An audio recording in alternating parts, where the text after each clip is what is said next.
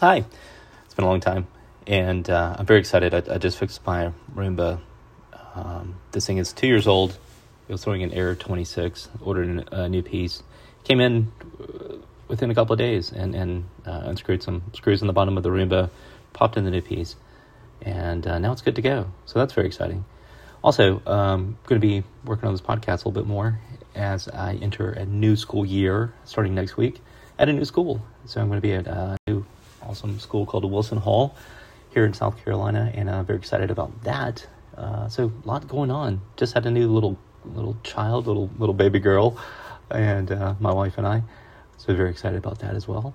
Um, so lots to talk about, and uh, I miss miss podcasting. So anyway, stay tuned, subscribe, do all the stuff, and uh, look forward to uh, being back.